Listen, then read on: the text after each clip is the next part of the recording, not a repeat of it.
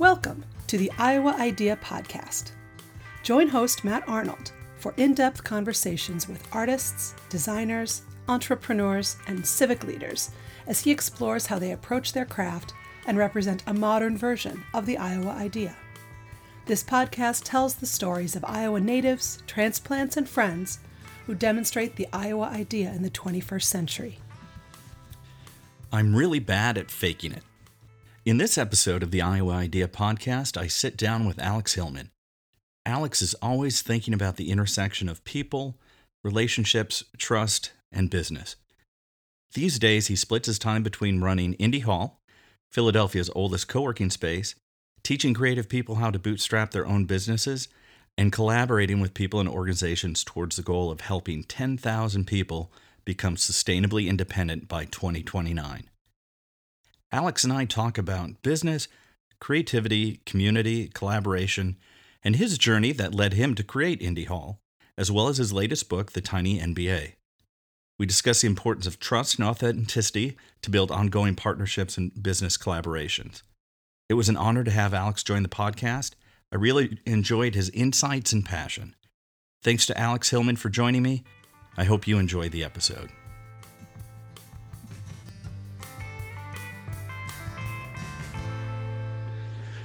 Alex, thanks so much for joining me on the Iowa Idea podcast. It's an absolute pleasure to have you here. If you don't mind, for me and uh, the audience, could you tell me a little bit about yourself? Sure, Matt. Uh, thanks for having me. It's really great to spend some time with you and looking forward to this conversation. Um, so, my background is in technology and entrepreneurship, but I've never been much one for the startup scene, such as it were, uh, the sort of high growth venture capital, um, you know, build apps for whether it's the App Store or social networks. That's not really been my jam. I'm more uh, into making things, putting those things on the internet. Uh, hopefully, those things are helpful to people and uh, among the many things that I've had my fingers in from building things on the internet, I've also built things offline. Uh, about 14 years ago, started one of the first co-working spaces in the United States and the world called Indy Hall here in Philadelphia, and that's also given me a vantage point into entrepreneurship, both my own story and journey and experience and things like that, but also getting to see individuals and large-scale patterns of solo sole practitioners building a business, building a practice, creating things, succeeding, struggling, all those things as well. Uh, and you know that those lenses uh, have led me down a, path that's been a, a lot of interesting, uh, a lot of interesting relationships. I've made lots of friends along the way, which I'm most happy about. Gotten to create things, which is really cool. Um, and then, in sort of parallel to the co-working space, I also work with my business partner Amy Hoy on a website called Stacking the Bricks, where we teach creative people some of the entrepreneurial skills that we've learned along the way, specifically focused on helping people make a shift from service based businesses where you're typically trading time for money into product businesses where you can create something once and sell it over and over and over typically online products, digital products, things like that. But the stuff we teach is not specific to any sort of product. So, sort of a weird journey from maker, entrepreneur, educator. Uh, I feel like that sums up a lot, a lot of my world uh, uh, pretty concisely. Great, thank you. It's, so you're wearing a lot, a lot of hats. Uh, but speaking of your journey, if you don't mind going back, what do you think inspired you along the way to be an entrepreneur? Um, I like to say that I'm emotionally unemployable.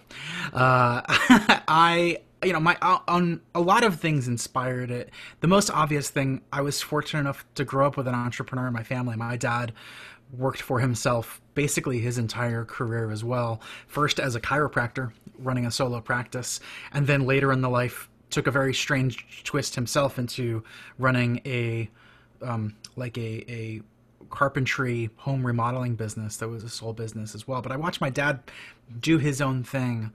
Uh, and the other part of it was my my experiences in the workforce made me feel like a lot of stuff just didn't work for me. It didn't make sense.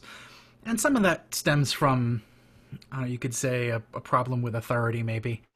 Um, but at the end of the day, like I see a problem, I want to solve a problem, and I feel like a lot of the environments of of the workplace whether it's because of politics or communication or resources, you know, legitimate reasons or less legitimate reasons, if I couldn't make the change happen, I would get frustrated. I would get depressed. I would do be bad at the job I'm there to do. Uh, so after sort of a journey through working at creative agencies and big corporations, realized, you know, I feel like the, the most likely path here is I'm going to have to kind of carve out my own thing. And was fortunate enough to be able to do that on the side before I left the supposed stability of a full time job uh, to do it my own way. So even when I was leaving a job to become and follow a more entrepreneurial path, it wasn't like quit job, okay, I'm starting from zero. I had years of professional relationships built up. I had already started doing some creative freelancing on the side. I had partnered with people who were maybe better at selling things like that than I was. And those kinds of things made the jump, as a lot of people tend to describe it, feel a lot less like a jump. It was more of a almost like an inevitability, honestly. I couldn't imagine doing it another way because I was so unhappy at a job where I felt like I was being constricted and constrained and I wanted to grow, but the opportunities that were being presented either didn't make sense or they were being, you know, sort of strung along. Whereas I had this after hours opportunity to work with interesting clients and collaborators and people valued my input and my creativity. And I was like, why wouldn't, if I can get paid to do that, why wouldn't I do that? Um, and I feel like a lot of creative people, for, for them, that's the dream. Uh, to be honest, it's not always dreamy, but I feel like that was, that was the, the, the bait that, that certainly got me on the hook. Right on. Thanks. As I'm as I'm hearing you talk, uh, and I might be oversimplifying this, but a theme that seems to come up too is uh, the ability or inability for one to bring their authentic self to their work, being such a, a critical part of happiness and satisfaction. And so it it sounds like to uh, I'm assuming here, uh, but it sounds like you being able to be you is part of the reward of of entrepreneurship. It's the only me I know how to be, Matt. no, you're totally right. Uh, you know, and I think part of it is like I'm really bad at faking it. Uh, I and so like my poker face is garbage. So if I'm unhappy at work, a manager or a boss is going to see it. What they do with it can vary pretty widely. You know, some managers and bosses will see that and be thoughtful and proactive and try and figure out how to bring out the best in you. But I feel like a lot, a lot don't. Um, and you know, the flip side of that is, is when you're your own boss, it's now your responsibility to do all of those things. And that's been its own set of interesting, challenging lessons that I don't think there's a school that teaches you how to do that. You kind of have to go through it. Yeah, thank you. I uh, want to talk to so a lot of interesting things to talk to you about, but I, I want to dig in on Indy Hall. I want to get to your your latest book and want to talk to to you about stacking the bricks as well. But why don't we start with with Indy Hall? Can you tell me how uh, like co-working? I think is is entered the general lexicon now, but you said 14 years ago. Uh, it it didn't sound it probably didn't sound normal. So I'm kind of curious on what was your maybe insight and inspiration to take that on. Really, really great observation. You're totally right that I think now uh, co-working has become something like Kleenex or Xerox, where there's a, a word that is entered the lexicon that means even a category of things, not just one specific thing. At the time, it was sort of an inspiration from some folks on the West Coast who were like me, making stuff on the internet.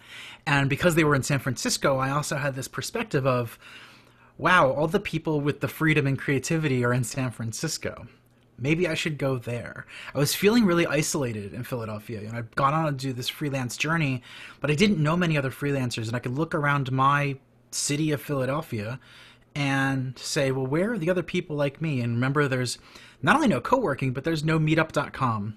There's no, uh, you know, technology, community, culture, infrastructure. Like, there's not a way to find my professional peers because that industry was really nascent and young everywhere except this one place 3000 miles away and i kept you know uh, building the relationship with this this um, small firm and almost moved to San Francisco to work with them and one of their clients. And when that move fell through, it kind of forced me to reflect on why I was moving in the first place and to remind myself that it wasn't for San Francisco. It was for those those people. And if I could find people in Philadelphia where I already have other relationships, other social infrastructure, I have clients, maybe I don't have to leave Philadelphia at all. And so I set out on that journey to find to find those other people. And as I found them, the pattern that emerged was they were struggling to find other people too. And that was kind of the light bulb moment for me is like, wow, if I'm trying really hard to find other people, and there's and, and it's hard there's other people that are trying that are not trying as hard as i am and they're never going to find each other. So maybe all i need to do is be kind of the social glue. Uh, the terminology that I use and love these days is a tummeler. A tummeler being somebody who sort of navigates these social experiences and finds opportunities to build connections, not to fuse people together, but to create opportunities for people to fuse themselves together. That's a really subtle difference. And after about six months of doing that, some of the regulars in that community who, by the way, we were going to cafes that had Wi-Fi and would let us hang out for the day. We'd hang out at the bar after a work day, uh, or in the park, like anywhere we could come together, we would. Plus, some, you know, obviously online was still very young then, but we had a chat room. There was no Zoom, uh, but we had, we did have a chat room, and um, somebody said, "What what if we went to the same cafe on the same day, on purpose?" And that was that was another light bulb moment. It's like, wait a second, if we're already going to cafes to get out of the house, going to a place together can create some of that social experience. And now we are more visible to other people who are going to say, well, who are you? Why do you work together? Kinda. Uh, we're actually all freelancers, but we do work together in formal and informal ways. And over the course of a couple of months, we started talking about what it would look like if we had our own place to do that all the time. So we weren't borrowing Wi-Fi and uncomfortable cafe seats, and you know had a little better better tools for the day. And the setting up of the physical space now, almost a year after I really started actively pursuing people, was less of a signing of a lease and setting up an office and then trying to go find people, and it was more like a barn raising event that it was a collective experience. We were making the place together. It was our place, not Alex's place that other people rent. And that difference has really been sort of the core ethos of Indy Hall to this day, even though we're now, you know, that original group of 22 founding members is now hundreds of members. The co working space, as we sit here recording today on the 17th of August, is closed because of uh, uh, safety restrictions, uh, and I care more about the people than than anything else. But even today, you know, we've got all so much more space. But at the core of what we do, and always have done, is bring people together and create sort of a center of gravity for people who are seeking other people and create on ramps to help them connect with each other. The fact that it looks like an office is really just kind of an artifact of the fact that a lot of that early community were laptop workers who could work from anywhere but wanted a place to go to be around each other, even if it was just one or two days a week. Thanks. Yeah, I know. For me personally, uh, for uh, my main gig with Spark uh, Consulting Group, that is, I'm in a co-working space in Iowa City, and uh, I have I have an office there, so it's you know I can shut a door, but I have have have the facilities and probably more important the network the the people that you're able to connect with and kind of these loose networks of folks that you can bounce ideas off of or they're working totally. on something and uh, sometimes it's not even just to partner with stuff it's just hey how would you handle this and just loving that that uh, human and support side of it and that for me was a little bit unexpected like you know it was more like a pragmatic let me go here and uh, it, it's a place that will get me out of the house, right? Totally. But for me, the, the social side has been tremendous with a lot of like-minded people just hustling and, and trying to help. It's interesting as we've grown and evolved. The experience you describe, I think, is more common, especially as people are so early on. People would hear of Indy Hall and then find out later that it was co-working. Nowadays, it's the other way around. People are aware that co-working is a thing in the world, again, the best like equivalent terminology is restaurant. It's like learning that restaurants are a thing. There's a lot of different kinds of restaurants and a lot of different kind of co-working experiences from things that are like really at the very like relationship oriented end of the spectrum to places that are really just there for the the pure function. But what a lot of folks are experiencing e in the middle really are whatever reason you show up for, the reason you stay, and the multiples of value that you get above and beyond the place to put your stuff and to sit, whether you close a door or not, is the relationships with the other people. And that is something that I, I think is a fundamental human thing. I think it's a thing that sets people apart when it comes to business and professionalism. And I think in a environment like we're living in today where physical places are in a very strange state. And i you know i run a business that is designed to do a thing that is technically very dangerous right now. If you're looking at the physical proximity based place based part of what we do but at the heart of all of that we need access to other like-minded people the social support the ability to build trust with somebody before you need something from them is nearly impossible to come by if you don't have places to go, whether they are real world or online, to build that trust, to build those connections, to build those relationships. So now that we're 100% online, we still do all of that. We just do it using online tools. And, you know, in some ways, we have to do more guidance and support for people that are not necessarily as native to the online tools or just you know i mean i grew up in chat rooms. So being in a chat room for part of the day or all of the day is totally normal for me. It's super weird for a lot of people. Uh, and, and and not just weird but like why would you do that? And so it, it's one thing you have to kind of guide people to, to to even believe that the value could be there but then really showing them how and what to look for. There's an entire onboarding thing that we're really learning. It's almost like going back to basics where we had to learn how to teach people what a co working space was and how to use it. We spent 14 years getting really good at that. Now we do it second nature. Now we're going back to the fundamentals and going, okay, how does that work when there's not a door, a physical door at an address to walk through, but instead a form you fill out on the internet or a piece of software that you launch? And then how do you know which software to use at what time is really not that dissimilar to when is the appropriate time to be in you know a cafe in a shared space versus a private office versus a conference room versus the kitchen. We even we can intuit a lot of that because we have a lot of shared language and experience from traditional offices. But i don't think it's really all that different so long as you break it down into sort of its component parts and remember that the fundamentals that don't change are people and what it takes to build a relationship. So long as we stay focused on that, whatever happens next, I feel pretty confident will be the result that people actually want, crave, and are, are willing to continue coming back for.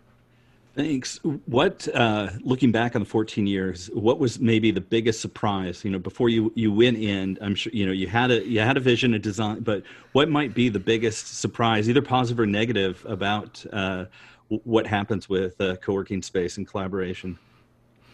So I'll speak of the experiences that we've had in our community. And I think one of the biggest surprises, in, in hindsight, is not surprising at all, but I think when you're looking at it dead on is is kind of surprising is the importance of diversity. And everybody listening is going to be like, "Really, Alex?" But what I mean by that is is, is not exclusively the elements of diversity, equity, inclusion that I think are, are thankfully becoming more dominant conversation when it comes to, um, you know, gender and, and race and uh, uh, uh, physical abilities, all, all kinds of things that we need to be more considerate of.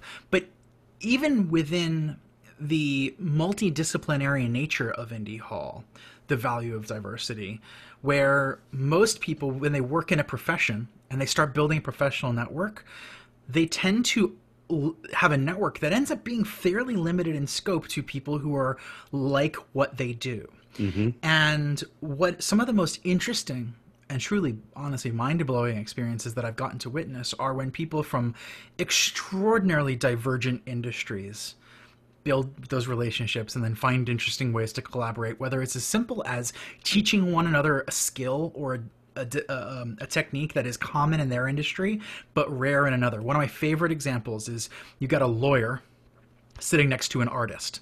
How are those two going to collaborate? Well, there's the obvious stuff where the artist might have the lawyer review a contract and the lawyer might hire the artist to redo their logo or their website or something along those lines.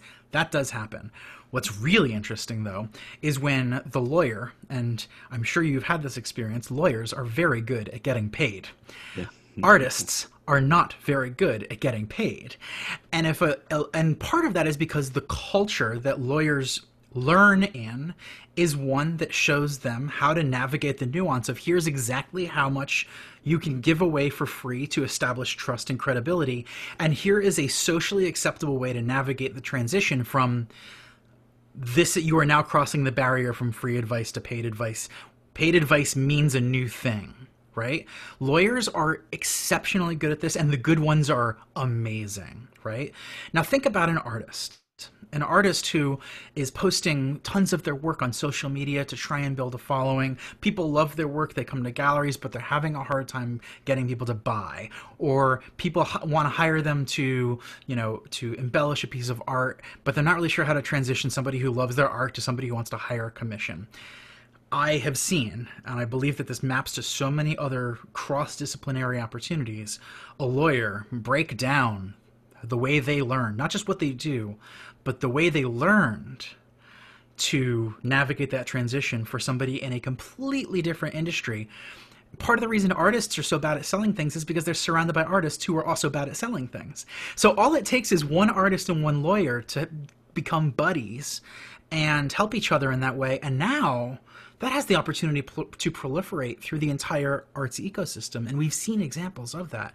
So I think you know, the, the lesson, the way I like to sum it up is we learn more from people who are less like us. And that is true of all of the other, you know, um, elements of diversity that I mentioned before when it comes to race and gender and, and all these other uh, um, areas where people either get biased or excluded.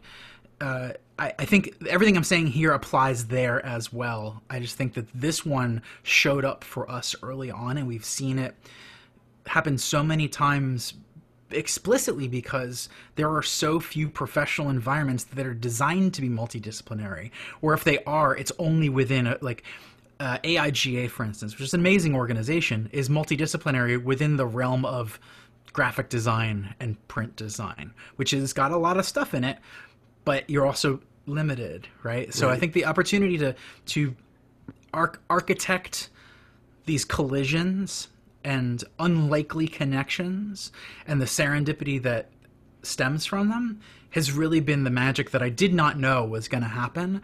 But once I saw it, I was like, oh, that's the thing. That's the thing that we can do. And if we can do that with any degree of predict, you know, predictability is a funny word, but repeatability, right? I know how to architect in an environment where these things can happen. What are the root elements? Uh, it's more like gardening than than engineering, really. It's right. planting seeds and making sure that they have the water, soil, and sunlight to grow. Same thing with people and relationships, knowledge, opportunities. If you can, for, for me, the growth comes from trust.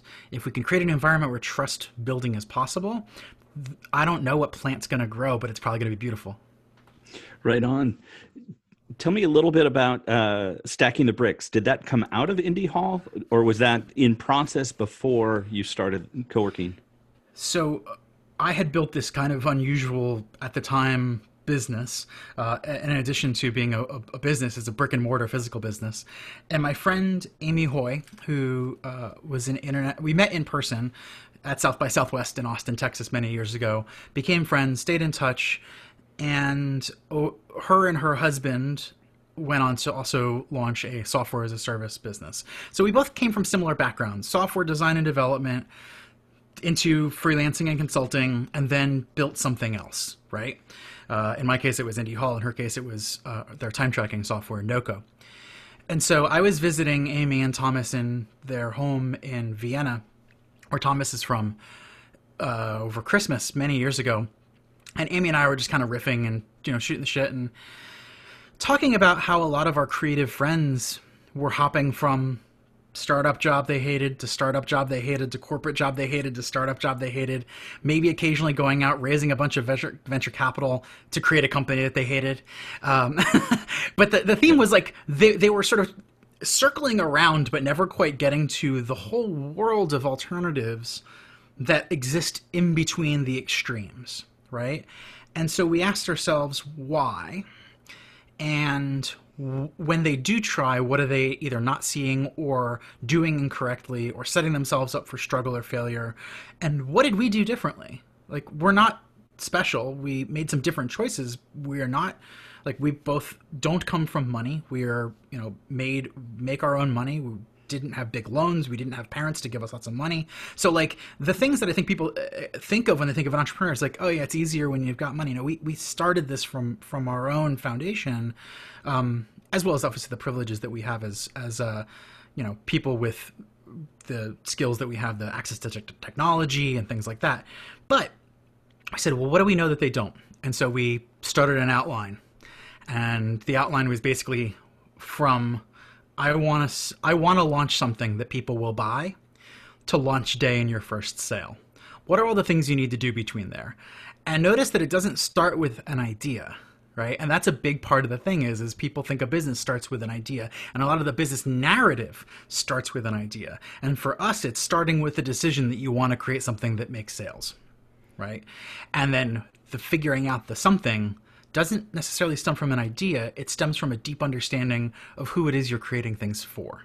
And this is where things I think get interesting into your realm as a designer and a researcher, and what we realized through the first several iterations of stacking the bricks and the, the, online course that we were creating was there was a lot of stuff that was obvious to us but not obvious to other people it was obvious to us that it made sense to choose if you have advantages use them right if there are if you already exist in an industry and you're trying to sell products to people who work in a completely different industry then you are at a disadvantage. It's not to say that you can't and that people aren't successful, but now you have to overcome that disadvantage. And you already have disadvantages to overcome, so why would you go create new ones?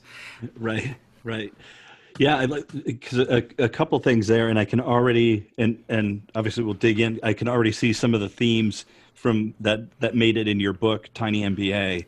But uh, you know, a couple things there is the notion of the idea is one of the things that I think a lot of organizations struggle with is uh, one understanding the customer. What what do they really need? What are they trying to accomplish? You know kind of needs goals. And what does the customer think they'll actually do if they get reach that goal right to kind of extend that further?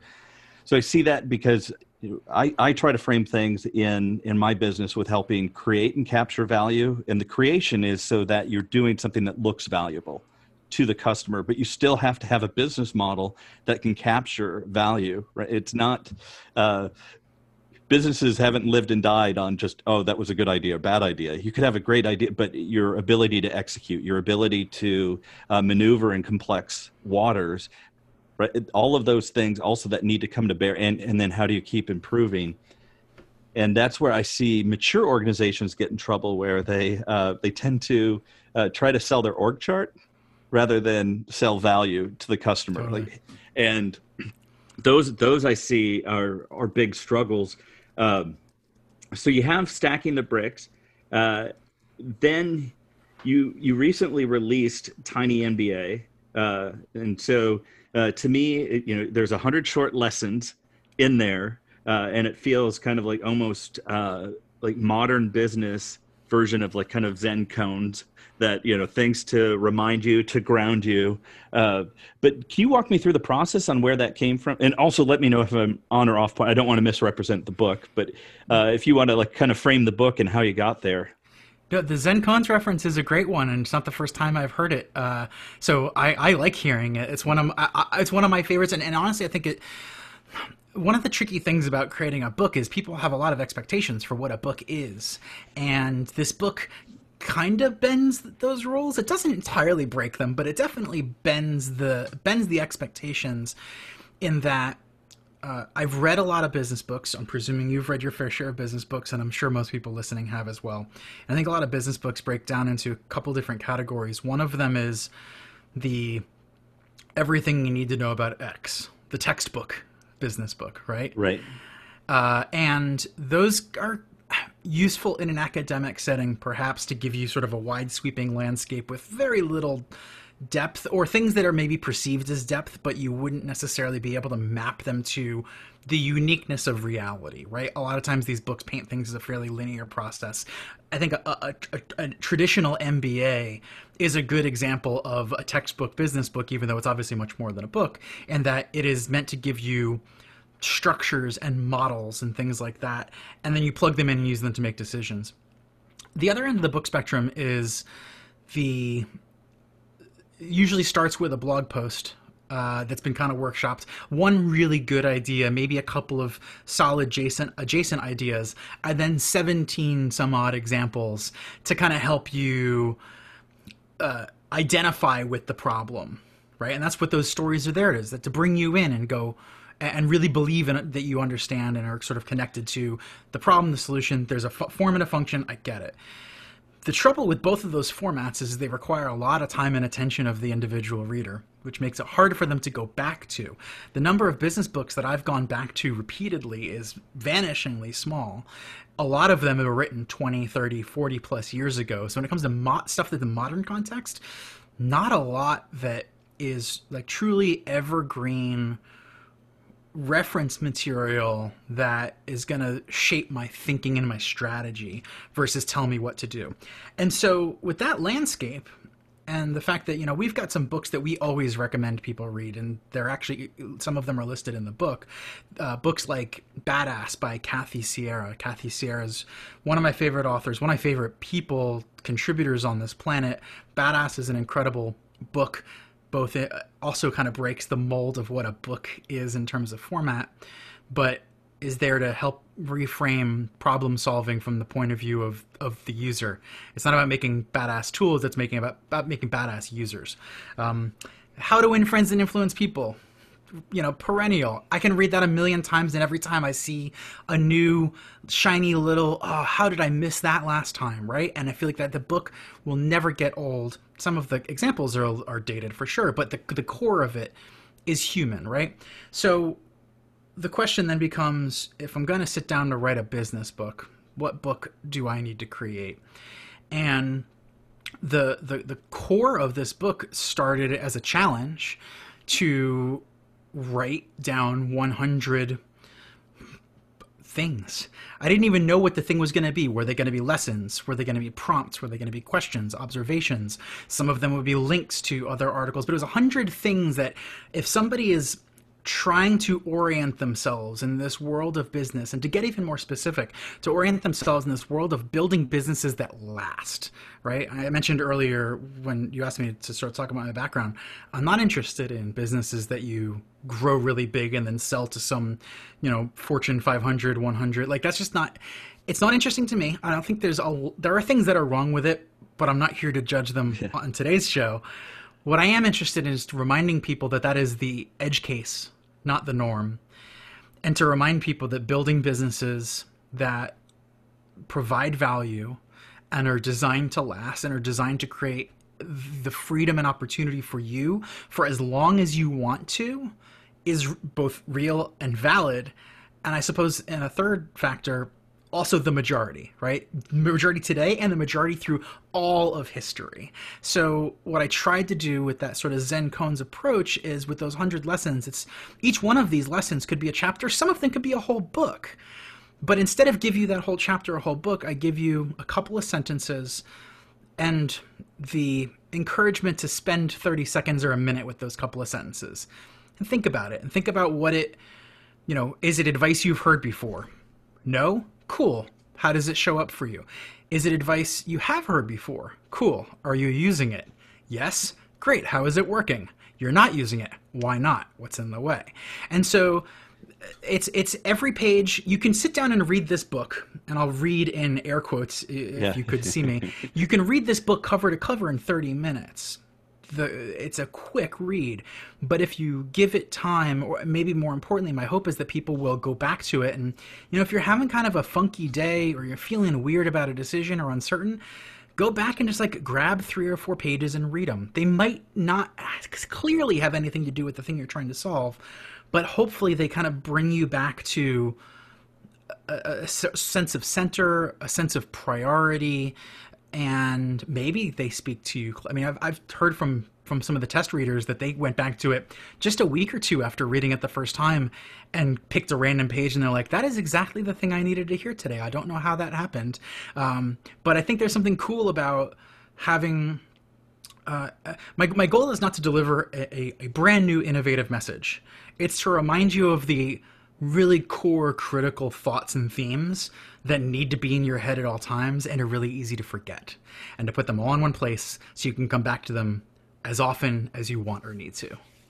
Thanks. Yeah, because a, uh, a, few things that I really appreciate about it. One is that feels like what we might call in design designer principles, right? So it's th- things that are almost underneath the surface, guiding where we're going, and especially as the world becomes more complex. I think you know it's the kind of the the weird duality with complexity is complex adaptive systems don't yield to previous best practices but they can be mm. guided by some general principles, right? So if you think of like a, a flock of birds or a swarm of bees, uh, stay close to your neighbor, not too close. When one turns, you turn, and and how how you can you can maneuver changing changing situations, and that's one of the things where I see businesses and even classic MBA kind of case study elements getting in trouble is because then somebody thinks that is the answer when it it leaves out a lot of context and context matters. And so i love that that principles approach. And then one of the other things i really like is in in kind of the agile lean world there's so much emphasis on speed. And i think i think we need to be fast and accurate. And i think it's hard to be accurate when we don't reflect. So i really i really like your your intentionality about that reflection and just just that check in to see if that applies or not yeah, I, I love that you pick up on the speed component because it's not something I say explicitly in the book, but uh, but it's shown up a bunch of times in these conversations. The notion that, I mean, I think in modern business, speed has become the default good, right? If you were going fast, you were doing a good job, and that's it's become to me, it's become true. like it, yeah, an excuse to deliver shitty products and services. I, I think in, in a lot of cases that's really true. Yeah, we got and it so, out the door. yeah, and so like on one hand, I want to challenge the notion that speed is the is the the north star or the thing to calibrate for, or even to beyond challenging the notion to say, well, what instead? If I'm not optimizing for speed, what can I optimize for? And another thing that is not said explicitly in the book, but I think is sort of the uh, the foil or the complement to the implied challenge of speed is the implied suggestion of resiliency and building things that are designed to last, building things that it's not that they're permanent, because per- permanent is its own set of challenges. Is doing things that can last, so that if they need to last, they will, or so that you, if they need to be changed or replaced, you do it by choice, not because you rushed it out the door, did a shitty job, and it broke. Right. But doing things more intentionally, uh, slowing things down even just to make sure that you gave the decision the time and the breathing room to be considered rather than everything as a knee jerk reaction. I felt that a lot myself over the last several months when, you know, uh, while dealing with learning like how to deal with a virus and, and quarantine and all these things like ev- when everything is a reaction the work is bad like work that stems from nothing but reactions is typically going to be garbage work because there's no coherence there is no in, no intentionality and frankly there's no audience for it. The audience for reactive work is whatever you're reacting to and if that's constantly changing then you're going to end up with this weird uh, uh, mutant of a result right? Versus feeling the outside experience and going whether it's good or bad acknowledge it give it a second, and then say, how does this fit into my strategy? How does this suggest I need to change the strategy? But sort of separate the processing from the doing and treat them as two deliberate steps. That alone, I'm not talking about slowing down for days or weeks. I'm like, give yourself 10 minutes uh, before you hit send on that email and you know there the you'd be amazed at what changes when you pause and stop and think about even seemingly minute details when you like for me, I'm always using that time to consider the other person. So if I use the email as an example, it doesn't even need, need to be a bad thing. An email comes in the inbox. What do I do? I respond to that email because that's what email clients have trained us to do. But if I don't take the time to think about who I'm responding to, why are they sending me this email? What do I want to get out of responding, right? Because I can respond to just like tennis whap back over to yep, their side of the yep. court and then we're just going to go back and forth. Or I can say, what do they need so that I don't get another response to this email until it's the right time? Yeah. And that's a thing that uh, for people who feel overwhelmed with email, I'm always like, well, maybe take some responsibility for the fact that you're not like yes, you've got tons of inbound email, but some of that inbound email is probably your fault. so, what can you do to change the way you handle email to reduce the amount of inbound? Uh, and it's make it less about kicking the can down the road and more about giving the other person what they really need to be self sufficient for long enough to do the thing and maybe even see it all the way through. Awesome. Thanks. Are you you all right? There if I dig it, there's a few of uh, the specific uh, kind of elements that I, I, I want to just yeah. yeah, kind of your your insight or how you got there. And and we've talked a lot about this, so we'll just this one uh, just getting a little bit more explicit. But you kind of lead off with uh, basically businesses not really doing uh, things that customers value. The amount of time that they focus and the energy they expend on things that aren't valuable to customers. Could you could you expand on that one a little bit? I mean, I can point to a million yeah. examples. I'll put my bias on my sleeve. I learned this real hard. I cut my teeth in the digital agency world. And the digital agency world loves their award shows. I'm sure that stems from a, a, pastime, and also the fact that you know when you're in advertising, you're creating ads for a client. A good ad happens, the client gets all the recognition. What do you get, right? And so when it comes to how do you motivate your employees, how do you um, how do you create a feedback loop inside the industry? I get why awards exist, but I also get the potential damage that can happen is once you create awards and award categories, now you're encouraging people to optimize for winning the awards instead of creating great work.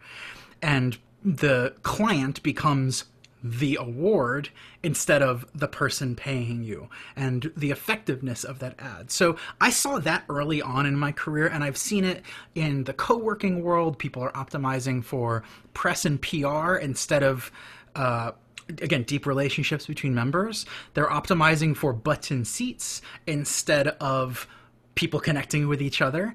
And they're optimizing for these really short term visible often highly visible wins that create a hungry beast to be fed and you need more of that thing and the more that thing needs to be fed the more you're pulling energy away from the thing that really matters. And so even if you know what the thing that matters is it is so easy to get distracted. And i just see a lot of that happen uh, in in all industries and categories i've worked in. People just get their priorities screwed up somewhere. They get glamored with you know fame and um, notoriety and all those things. And I mean, even when you're hearing somebody like me on a podcast, like that implies that I have some level of success. Question that. like is a good thing to yeah. do and then decide even if it is true is that what you need to achieve the next goalpost for you and the people who you serve and if you going and doing a podcast tour in no way serves your audience or your customers and it's just serving your ego and your desire to hear your own voice. And i'm saying this as someone who yep. really enjoys podcasting and doesn't mind hearing his own voice so i can call myself out on this.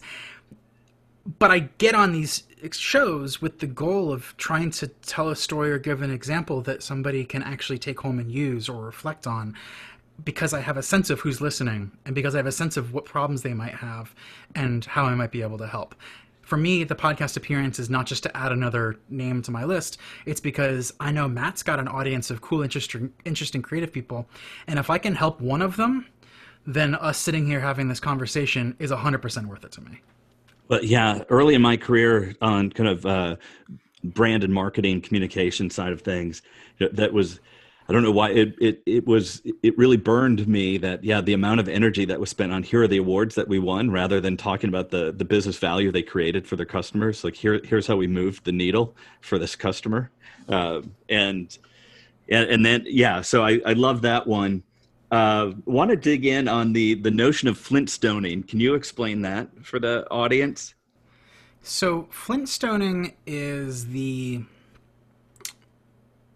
well, I'll back up a little bit. Yeah, yeah. A lot of the folks that Amy and I have taught through Stacking the Bricks, the main audience for Stacking the Bricks are people with creative skills. So, a lot of designers and developers, people who can build software and tools, right? A lot of people out there don't have those abilities. And so, flintstoning is not always the first, uh, uh, the most useful lens for them, but I think it's valuable nonetheless. Um, if your instinct when you need to solve a problem is to build a tool, to either automate or solve that problem for you instead of cobble together off the shelf stuff to make sure that the problem even needs solving. People will pay to have the problem solved that your thesis on how the problem can be solved is right. We call that flintstoning. Like the cars the flintstones drove there was no motor it was just feet out the bottom pedal till you go right? And yeah it doesn't scale. That's okay. I get real human contact with the problem and the uh, the problem area and all those kinds of things. So, in the context of the tiny MBA, the reminder here is is to avoid over engineering and overcomplicating your solutions, whether you're a technical person or not. I think it's really easy to imagine, especially if you're a designer, to imagine a really well designed system, a set of you know interlocking parts, pieces, uh, whatever it is, and realize that no plan really, even the best research plan survives contact with reality for very long. Yeah. So, what is the Flintstone version of that? How can you kind of hold it together with shoestring and bubble gum just long enough to make sure that it actually works? And as soon as you know it works, or specifically how it doesn't work, that will inform the more permanent, maybe more engineered, uh, as well as even just the the ability and re- how reasonable it is to um, to invest in creating something that is more permanent, things like that. Yeah, I love I love it because I see where I see uh, lots of organizations get in trouble too is uh, the lack of kind of iterating through that kind of desirability and feasibility phase. They just jump right to here's what we're going to do and can spend a lot of money on something that flops because they didn't understand the problem or they didn't have that human connection question for you one one more that i want to dig into because uh, uh, you know you you're a passionate person talking about lots lots of lots of energy uh, but one of the things you talk about is passion as output rather than input. Can you can you talk about kind of that lesson and how you came to that? So again this is sort of through the lens of stacking the bricks. See a lot of creative people show up and want to they narrow their choices based on what they're passionate about. And part of the reason for that is because there's this intertwined confusion about passion and motivation, right? I think it's good to optimize for things that motivate you, but I think when you intertwine them, you get confused about where motivation comes from. And the way I look at it is uh, for a lot of things, especially things that you are not instantly good at, you need motivation to put in the work and get the reps to learn and practice so you can get good at it. But passion itself actually comes from the process of getting good at something. So starting out bad at something doesn't mean that you're not passionate about it. It means you don't have a feedback loop to show you a sense of progress. And so what we try to encourage folks to do is say, rather than looking for things that you're passionate in, or rather, rather than limiting yourself to things that you're passionate in, find things that are potentially valuable and that will give you an opportunity to learn and grow. Because from within the learning and the growth, you can find that passion. And more maybe the better way to look at it is like you can cultivate that passion. Like passion is not this inert thing that's either in you or out there. It's the result of doing a thing. And doing it with some again some repetition and some consistency and the feedback loop of growth. If there's no feedback loop of growth, it is very hard to be passionate about something. So that's why people feel like I'm not passionate about that. What they're really saying is, is I didn't do it long enough to feel like I was good at it. Kathy Sierra talks a lot about this in a lot of her design work. Is uh, there's a there's a curve and there's a I think she calls it the trough of suckitude, and the trough of suckitude is how long you are willing to be bad at something before you give up. And in my experience, the longer somebody has been good at most of the things that they do, right? Pro- working professionals like you and me, and the people listening, if you've been good at stuff for a long time, it's been probably been a while since you were truly bad at something. And I'm just, we're all guilty of this. This is not me pointing fingers. I think it's just part of the way our brains work. So we tend to go to things that appear new, but when I say new, they're new-ish. They are building on old, you know, our old skills and things like that. Like truly going back to zero is rare. That's a good thing, except for in the occasions where you really need to learn something new. Right. And it's been so long since you were new that you try something new and you're not instantly good at it and you go, oh shit, maybe I'm broken. And that's the thing that I see kills more people and more more um, pursuits is them trying something, not instantly being good at it, or worse, just being downright bad at it, and then internalizing that as I am bad, and then they r- run away and never try again. Instead of what's I guess a more growth mindset, which is I'm bad at this now, but there are people that I can learn from who have gotten good at it. Let me go study Right. how they went from being bad to being good, and see how, see who, what help I can get, see what uh, structures might exist, see what milestones exist between. I've never done this before, and I can do this proficiently. It's not a zero to one. There's probably a thousand invisible milestones along the way. So the best way to find the passion is is to find those first few milestones and commit to them and the sense of progress that comes from them will will uh, I think result in the passion that people need to stay motivated to do the work for the long haul. Thanks. Yeah, it's funny you say, you know you're talking about suckitude. Uh, I was um, talking with Adam Hansen recently. So he's from Ideas to Go and co-authored Outsmart Your Instincts, and it's a behavioral approach to innovation. And one of his personal beliefs is that you have to believe in something uh, enough that you're willing to suck at it. Right? Is that you? I, I and- totally and- agree. and it is like you said getting in the reps and that's one one of the things that we probably could have a whole other episode on is just practice repetition and so many things in business where you'll see somebody not put in many reps and then go do something and and they're surprised that it failed where like music theater arts right the amount of time that goes on behind the scenes to get ready for something right i mean football players uh, the the amount of hours they put in a week for 1 hour of game time right the Yep. musicians, the amount of time they'll put in before a show. Uh, so I love the idea of reps.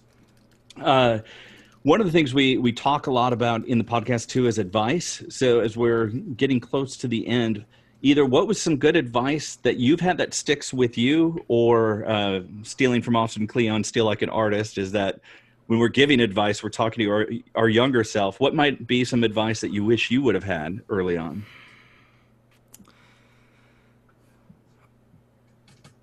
one of the things that comes to mind when I think about early being early on in my career is, I mean, I think it, it's some of it is tied to what I was saying before about speed, um, the speed to judge.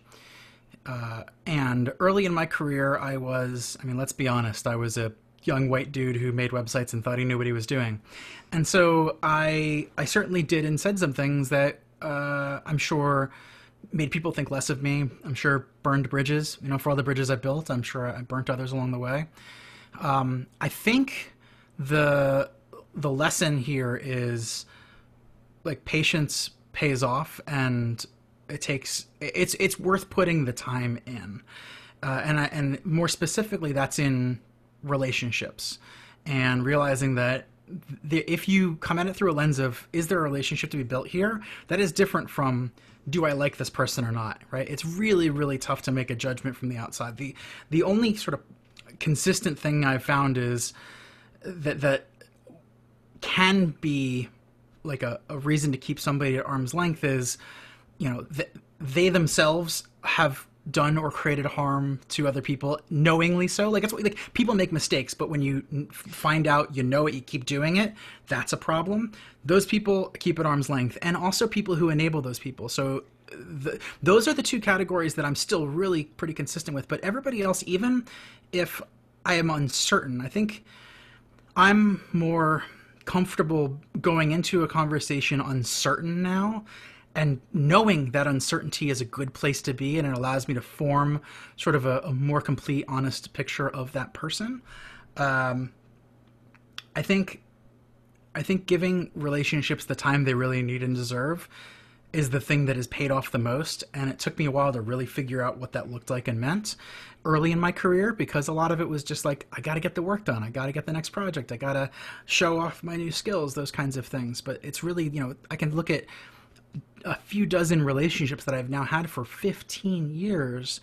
And even with the book coming out, people who are buying the book now that I haven't talked to in over a decade, but we can pick up the core connection that we right where we left off. And I think there's more of that in our lives than we notice, than we invest in, and that we think to turn to in times where we need it.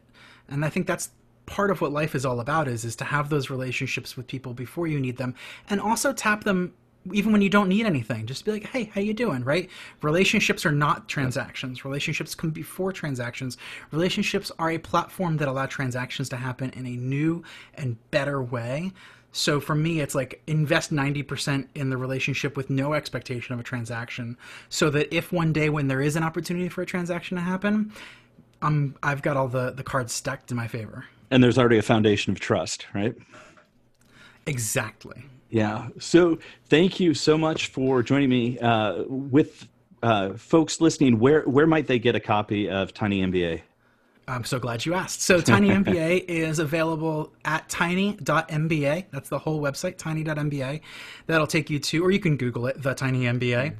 Uh, and that'll allow you to order in paperback or a digital ebook. We are also on Amazon for a Kindle edition, so you can buy the Kindle edition on Amazon dot whatever wherever you are in the world yeah. um, and uh, the books uh, come with some extra digital goodies as well, uh, which are easier for us to deliver if you're buying directly from us. So the tiny.mba option is generally going to be your best one. Right on. Alex, thanks so much for joining me. It was a pleasure having you here and uh, felt like I could keep talking for, for hours on, on all these different topics. So uh, thanks for coming aboard, sharing your wisdom and your journey. I, I appreciate it. Thanks, Matt. Appreciate you having me, and to all the folks that are listening. Uh, if you pick up a copy of the book and you've got a you know one of the 100 lessons you want to talk about, shoot me an email, alex at tiny.mba, or I'm pretty active on Twitter too. You can uh, message me at Alex Hillman over there. Awesome. Thanks so much. Have a fantastic day. Cheers, you too.